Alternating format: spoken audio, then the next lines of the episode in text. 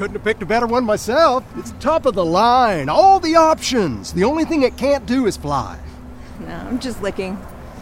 This one is way out of my price range. Oh, see, now there's your problem. Price range is really just a frame of mind.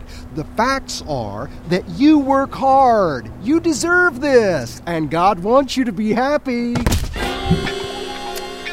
Yeah, appreciate your enthusiasm, but um, God never said that.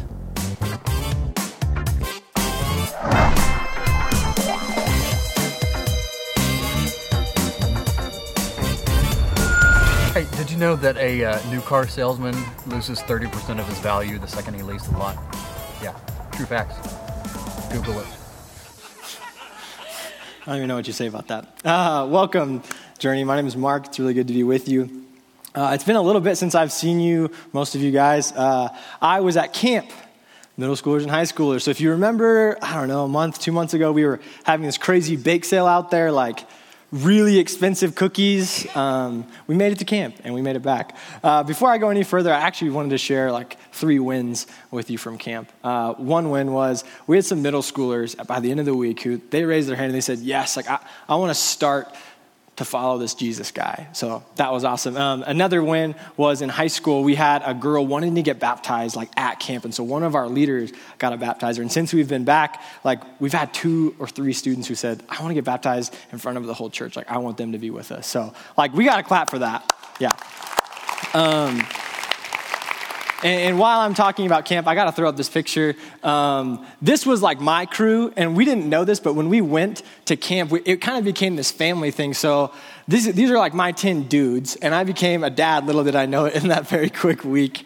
Um, it was crazy, it was awesome. And then after this middle school week, we had the high school week, and then I come home. And I kind of come home to this guy. Um, so this is Thor. This is my wife and I's son. He's a little furrier. And if you've met him or know him, or if you want to, he's a lover, like for sure.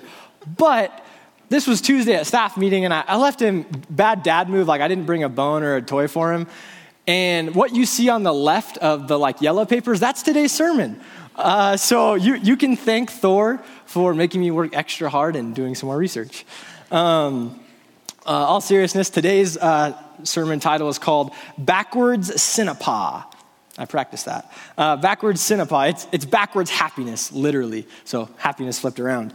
Um, and as you'll notice in your notes page, there's actually some fill in the blanks. If you know me, I'm not a big fill in the blanks guy. So if in my excitement this morning I forget one, like you have full permission to interrupt me because I know there's some people who are like, I have to know what this is. And so front rowers, like that's probably you, like my family, and then like some of you guys, okay? So you have that permission from me. Probably do it with a hallelujah or an amen or something. Uh, if you were here last week, we wrapped up our series, Derry wrapped up our series about uh, summer at the movies, right? And he talked about how we can still and why we can still believe in happy endings.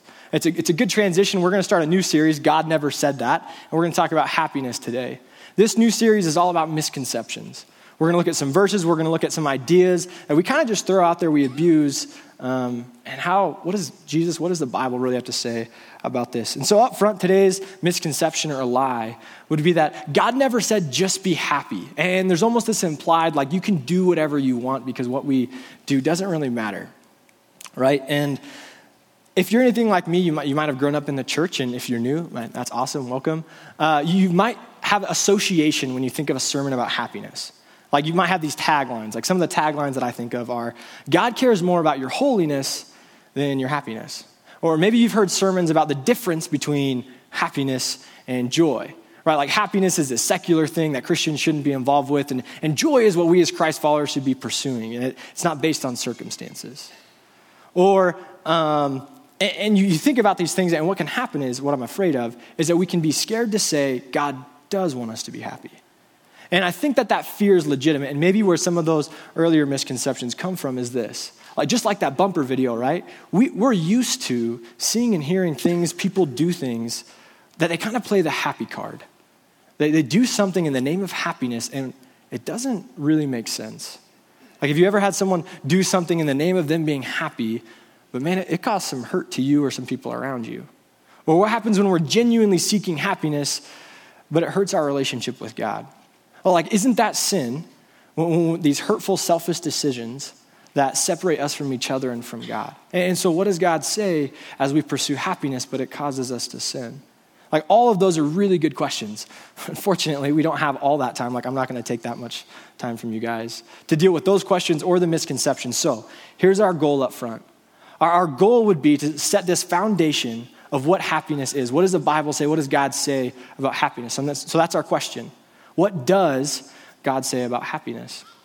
And that's what we're going to do this morning. And then this week, I want you guys to try to build off that. Like, we would be a church that doesn't just gather on Sunday, right? But that we'd be a church every day of the week together as a community, as a family. And so, your part this week will be to ask the question okay, what does this look like in my life? I'm going to start by asking this question. And this is a question I either want you to like think through in your head, or if you're a writer downer, if you're a journaler, journal this one. And it's this if God came in and said, I want nothing more in life than for you to be happy for the rest of your life, what would you do? I want you to be happy for the rest of your life. What would you do?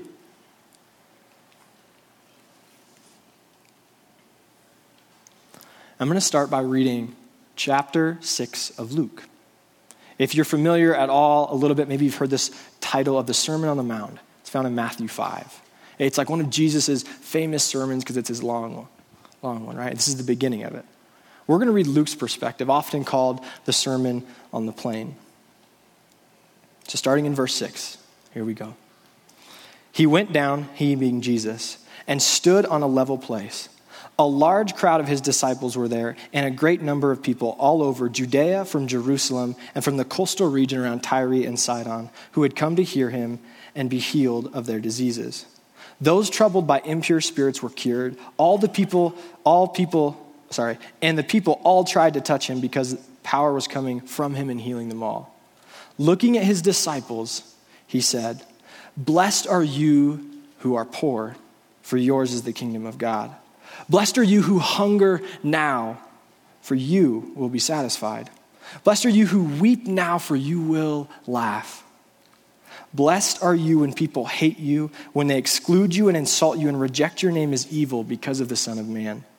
Rejoice in that day and leap for joy, because great is your reward in heaven, for that is how their ancestors treated the prophets. But woe to you who are rich, for you have already received your comfort. Woe to you who are well fed now, for you will go hungry. Woe to you who laugh now, for you will mourn and weep. Woe to you when everyone speaks well of you, for that is how the ancestors treated the false prophets. But to you who are listening, I say, love your enemies, do good to those who hate you, bless those who curse you, pray for those who mistreat you. Let's pray. Father, thank you for this time. Thank you for all my friends, my family here gathered.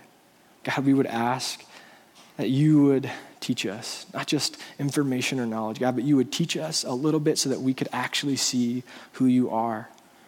God, as, as we jump into the scriptures, we hope to see Jesus. And Jesus, would you lead us towards the Father? God, we love you. And we're so grateful that you love us and that you loved us first. Amen. And so, be, before we kind of jump back into that story, I want to give us a little bit of context around that. And so we're going to look a little bit before all of that and that Jesus like introduces this text. And before this, we see this interaction with Jesus and the Pharisees. And the Pharisees are trying to trap Jesus. It's the Sabbath, and they're, they're trying to trap him and you're going to see if he's going to get, do a miracle for this guy who has a crippled hand.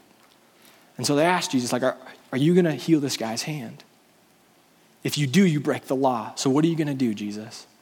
And his response is he asks these Pharisees, like, what is the Sabbath all about? What's the heart of the Sabbath? And he proceeds to heal this man's hand. And he, from this place, he goes up to the mountain and he prays all night, the scriptures say. And in the morning, he comes down, he finds his 12 disciples, and he appoints them the 12. And this is where we pick off. He, being Jesus, went down with them, the 12 disciples, and stood on a level place a large crowd of his disciples were there, and a great number of people all over from Judea, from Jerusalem, and from the coastal region around Tyre and Sidon, who had come to hear him and to be healed of their diseases. Those troubled by impure spirits were cured, and the people all tried to touch him because power was coming from him and healing them all. And I don't know about you, but when I read this story, one of the first things I glean is, oh my gosh, like, why is there so many people?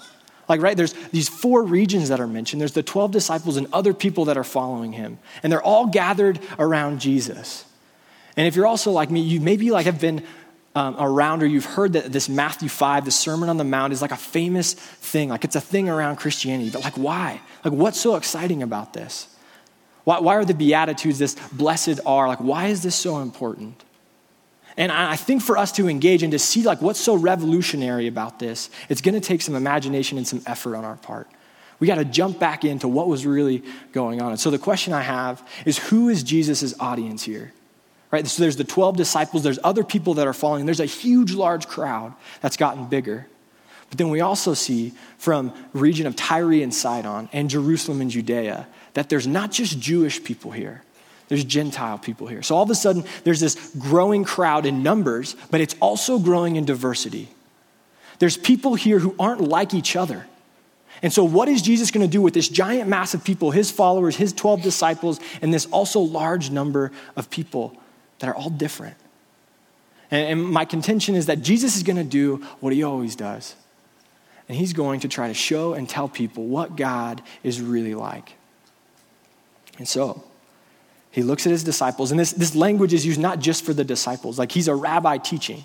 So, yes, this language is to the disciples, but as a rabbi, he's very well aware of who's all there. So, what is Jesus going to do?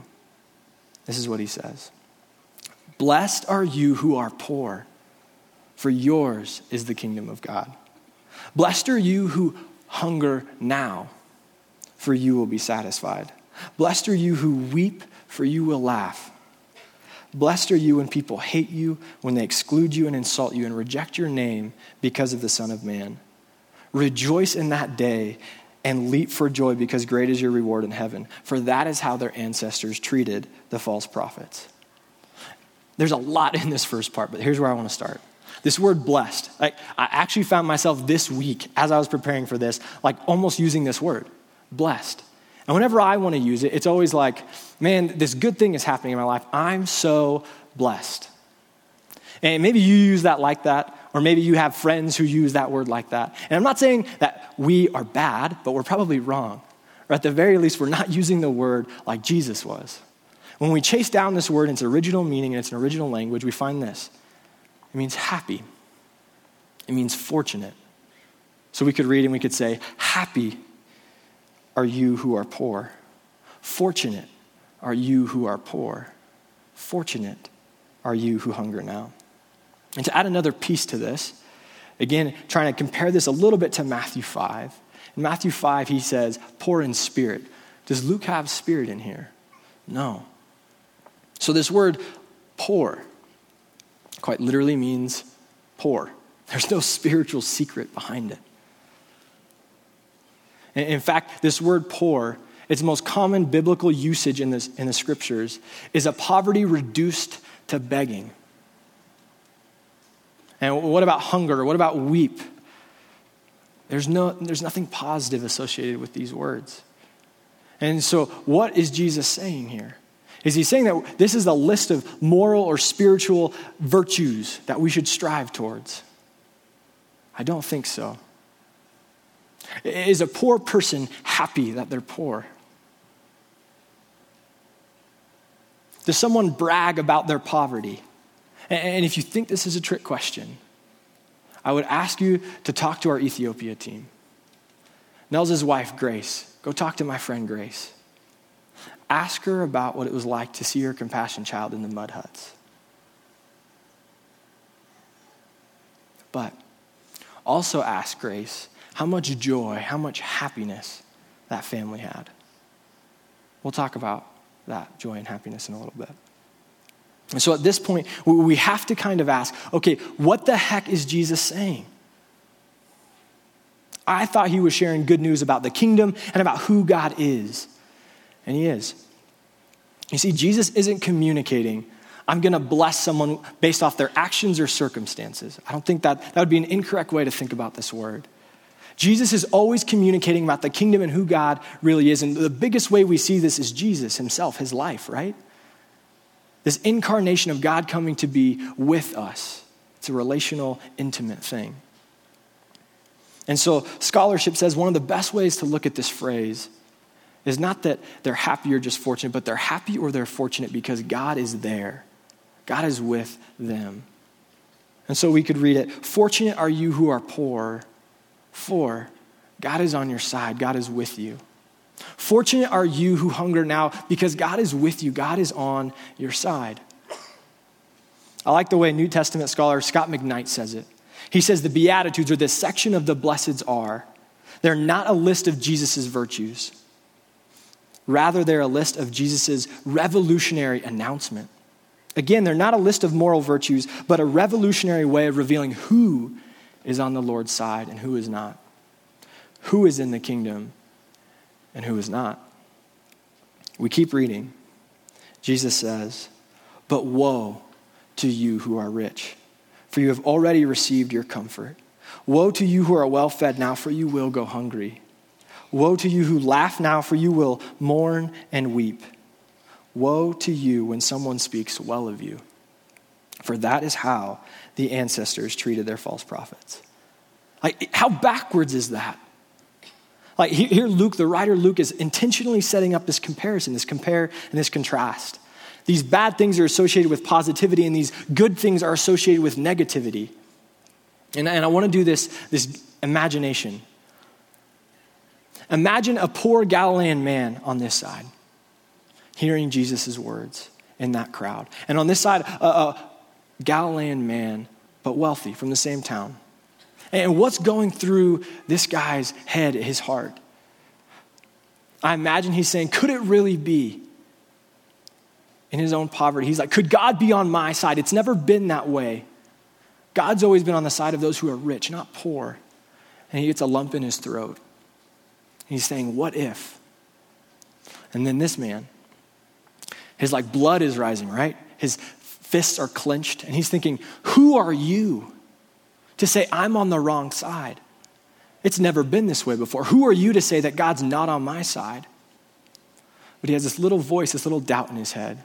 And he says, What if I've been wrong about this the whole time? And I think we too have to decide where are we in this? Which side are we on? Like this, this scripture is in my Bible just as it is yours. And, and that's hard, right? Because that's pretty intense language to say God is on one side and not on the other.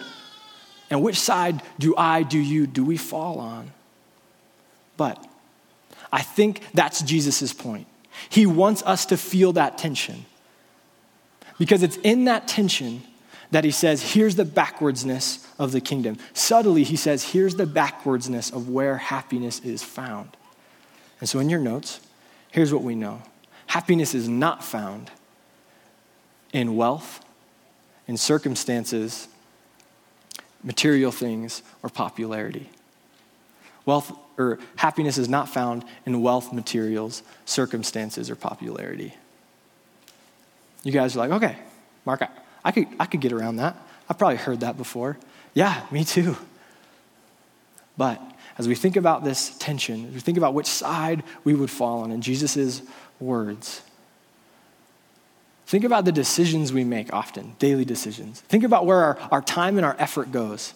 How much time do we spend trying to control the things we do have and the things we don't have? How much time do we spend trying to get people to like us? Insert stuff about Instagram. Right? We post something on Instagram. How many hearts did it get? How many likes? And then we scroll through, did that one person we wanted to like it like it? Or it's Friday, and it's been a, kind of a hard week, but it, it's Friday again. I got my paycheck. I'm going to go buy that new shiny thing. That'll make me feel better oh man, Sunday's coming up. I got to preach. Let's get a new shirt. That'll do it. And so, my question is if happiness isn't found there, where is it found? Where's happiness or joy found? And remember, Jesus, while this wasn't his goal to say, here's where happiness is or isn't found, remember, his goal is to say, this is what God is like. And here he seems to be saying, maybe God's not what you expect. Maybe you have it backwards. Maybe God is on the side of those who are poor, not rich. And we come to church, we ask our friends, okay, well, that's good and all, Jesus, but how do we get happy? How do I get happiness? Well, we read one more verse in, and it's almost like Jesus can like anticipate this question within us.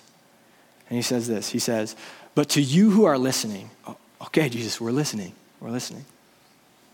I say, love your enemies, do good to those who hate you, bless those who curse you, and pray for those who mistreat you." And, and different word for bless. This one means praise. Praise those who curse you. Like what? If that first section wasn't backwards, like what is this?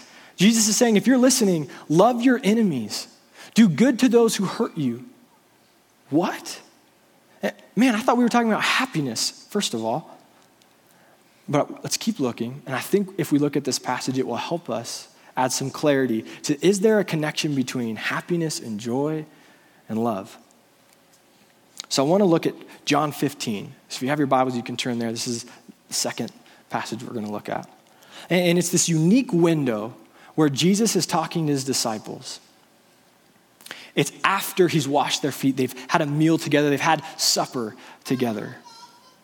But it's before Jesus gets arrested. And it's here where Jesus is kind of summarizing, encouraging his disciples of all this time that they've spent together. And he sets up this mental picture for his disciples, and he says, Here's a metaphor about a vine and branches. It's a metaphor all about love and relationships. And so in chapter 15, verse 9, here's what Jesus says As the Father has loved me, so I have loved you. Now remain in my love. If you keep my commands, you will remain in my love, just as I have kept the, my Father's commands and remain in his love.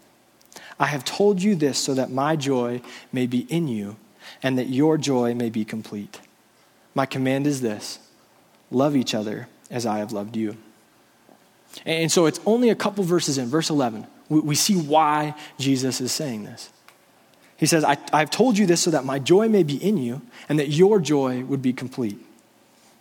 Okay, so, so Jesus is telling his disciples, I want you to experience complete joy. And I think he would say that to us today. But how does that happen? Well, you need to have my joy in you. Okay, well, how does that happen? Again, he says this He says, just as the Father loves me, I love you. Remain in my love. And if you want to remain in my love, you do that by keeping my commands. Okay, it's getting a little wordy. Jesus wants us to experience complete joy. We do that by experiencing his joy. And we experience his joy by keeping his commands, and we keep his commands because we remain in his love. Okay, so what are these commands? Well, in Luke 6, we just got done reading where Jesus is inviting and commanding, love your enemies. Whoa. And now here we read that he's commanding his disciples to love one another. And if you do that, that's how you will receive my joy, and your joy will be made complete. And so it would seem that joy and happiness can't be separated from love. Both God's love for us and our love for one another. Let's look at one more passage to add some clarity. And this is the question I want to ask What exactly is Jesus' joy? That his joy would be in us and our joy would be made complete. Okay, but what is Jesus' joy? Hebrews chapter 12, verse 2. Because of the joy awaiting him, he endured the cross, disregarding its shame. What is that joy? Is it the joy of seeing his father again? Is it the joy of leaving this earth and being in paradise without sin and suffering? Is it the joy of resurrection life? All things that I'm, I'm sure were on Jesus' mind as he was headed towards the cross. But the, the key of the kingdom, the heart of the gospel, is how relational our God is. And so he left the Father to be with us. He left paradise to be with us. Us. We are his joy. More precisely, you are Jesus' joy. You are the reason he could endure the cross and could disregard its shame. Have you ever faced something hard? And by hard, I mean terrible. Have you ever faced something terrible, but you knew you had to do it?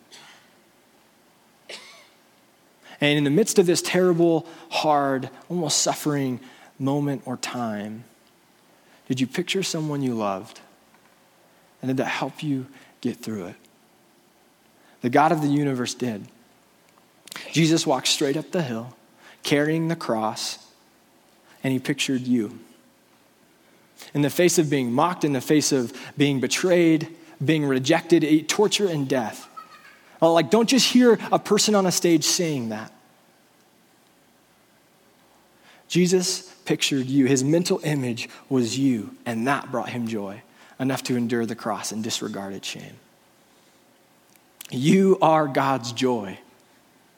And, and, he invites us and asks us to surrender to that. Be overwhelmed by my desire and care for you. Remain in my love. He says to his disciples and to all of us who follow him today, remain in my love. But he also issues a command, which is to love one another. So our happiness is directly related to God and others. In your notes page, happiness is found in relationship with God and relationship with others. Specifically, happiness is found in remaining in God's love and loving others. And right beneath that, that requires two things that requires surrender, that requires action. He asks us to surrender our own control and then take action. He calls us to take up our own crosses and to walk a road of suffering. And that that would be where we find his joy and then our joy would be complete. Man, that's backwards. Like, are you starting to see what Jesus is saying? The road to happiness is synonymous, it's the same thing as the road to suffering. Join me, he says. It's backwards. Tim Keller says it this way He says, Here's the irony the less you're concerned about your own happiness, and the more concerned you are about God, the happier you get. To which I would add, as we're concerned about God, what does He do? In Jesus' own words, as we remain in His love, He then asks us to be more concerned about others. God created us not just for love, but also for happiness. And not just for happiness, but also for love. The two are connected. That's who our God is, that's who we are. Yes, surrender is the start. But don't miss that surrender is not just about yourself. God's also inviting you to surrender your own ideas about happiness, to adopt His. And they're hard, they're not easy but that in that you would experience His joy and our joy would be made complete. Putting others first out of love, even in the midst of suffering, is where our happiness would be made complete or perfect. That's so backwards. It's backwards, but because it's backwards, I think it's beautiful. It's this idea, this, this, these two words summarize it the best for me. It's a co suffering love. Jesus did not just come for you or me or us, He came for us and with us. Remain in that. And now He invites us to be a part and embrace this co suffering love. And He says, Be a part of suffering with me for others. Friends, I hope we get this. I really do. And, and as we consider this, it, kind of brings us to this point. What does this look like? And while I can't answer for you, I can share a, a story of what I think this has looked like for me recently. If, I, if, I, if, you were to ask me, what's, what's a moment of true joy or, or extreme happiness that you've had in the last month, maybe two months? Here it is. I told you I'd kind of tell you about my middle school camp experience, right? Here we go. We started out um, in cars, middle school, or guy car, girl car. And we're like carpooling up to the camp, just us leaders. We're like jamming to music. I'm listening to Imagine Dragons' new album because it's great. We're passing the iPhone. And we're getting to camp because when we get there, we have to turn in our phones just like the campers. So we're making the most of it. We meet the staff, and they're great, great team of people. We do some team building activities, and we hear the expectations, kind of the requirements of what it's our job is going to be as counselors You need to be with them 24 7. Like, you need to make sure they don't die, sunscreen, eating, sleeping, pooping, like all of it. This is a lot. I'm 24. I was like a dad, I'm telling you. yeah. And then we sleep in this tent. So I'm sleeping in this really thick canvas tent, and it's, it's awesome. And I invite these two high school counselors from Oklahoma to like join me because no one wants to be in a tent alone, right? And it's like one in the morning. And the students come tomorrow, and this storm comes out of nowhere. And they tell you it storms, like bring a rain jacket, but this is crazy. Like not just the flapping, like I'm like, oh, it's, it's gonna fall down. And I'm like, I invited these two high school guys to be with me. Like, I need to save our lives if something happens. So it's like two o'clock in the morning, and I'm like, okay, I gotta be ready to wake them up. We'll get out, we'll make it, we'll be okay. So I'm staying up, and then all of this like stuff that I kind of carried to camp just hits me. I'm like thinking about prepping for this sermon. I'm thinking about my sister getting married in like a couple weeks and I get to officiate the wedding, but I want to do that well. And there's another sermon somewhere in there. And then school starts and student ministry starts. And seminary, like there's a lot, right? Like there's always more work to be done. And so I'm stressed and I'm like, oh, how do I, is there a way I can get out of this? Like, we got to do this again for high school next week? Like, I don't think I can get out of this. Okay. So I sleep, I try to sleep. The next day, the students come. You saw the picture of my 10 dudes, it was awesome. We're playing like archery tag. They're literally shooting bow and arrows at me. There's like marshmallows at the end, but still, it's crazy. A couple days in, we're in the main room, this like auditorium gym thing, and we're at this like chapel session. So there's a speaker, but before there's a speaker, what we sing, we do worship together. And all the students are flooded to the front because it's like crazy and they're loving it. And I'm in the back kind of watching them, and I'm watching a couple of my guys. And I just started to get emotional. And I'm like, oh no. And I remember connecting some dots. There were students, when I was a teacher, student teaching, who are at our middle school ministry now. And now they're at camp. And I started thinking about some, some visions and dreams that Carling and I have had for students, and, it's, and we want them to experience freedom and transformation. And I start to get worked up because I'm like, I don't want these students to experience the crap that's in their lives. I don't want them. I don't want that for them. And it's only like two days in, so I gotta like shut this down because my guys can't see me cry yet. You think I'm kidding, but I'm kind of serious. And so I kind of like, Phew. then it comes up again, kind of bubbles up. And I'm like, okay, Lord, like, do you want me to experience this? I was like, okay. I go to the bathroom, shut the stall. I start crying, like weeping, like ugly booger cries. And in that moment, one of the best words I could probably find is broken. Like I felt broken. But I was so happy. Here I am, 24, sitting in a bathroom stall, crying, literally thanking God that I could be with these students and wanting freedom for these students. It was so backwards. And I'm not saying that that week was like suffering, but it was hard. It was hard. And I'd do it again. And I would do high school again.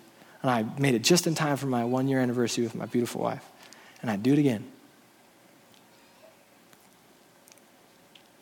So, as we come to a close, I want to ask the same question I did at the very beginning of our time, which is if God came in, He said, I want you to be happy for the rest of your life, what are you going to do? What will you do? Because what you do, what I do, what we do matters. Let me pray for us.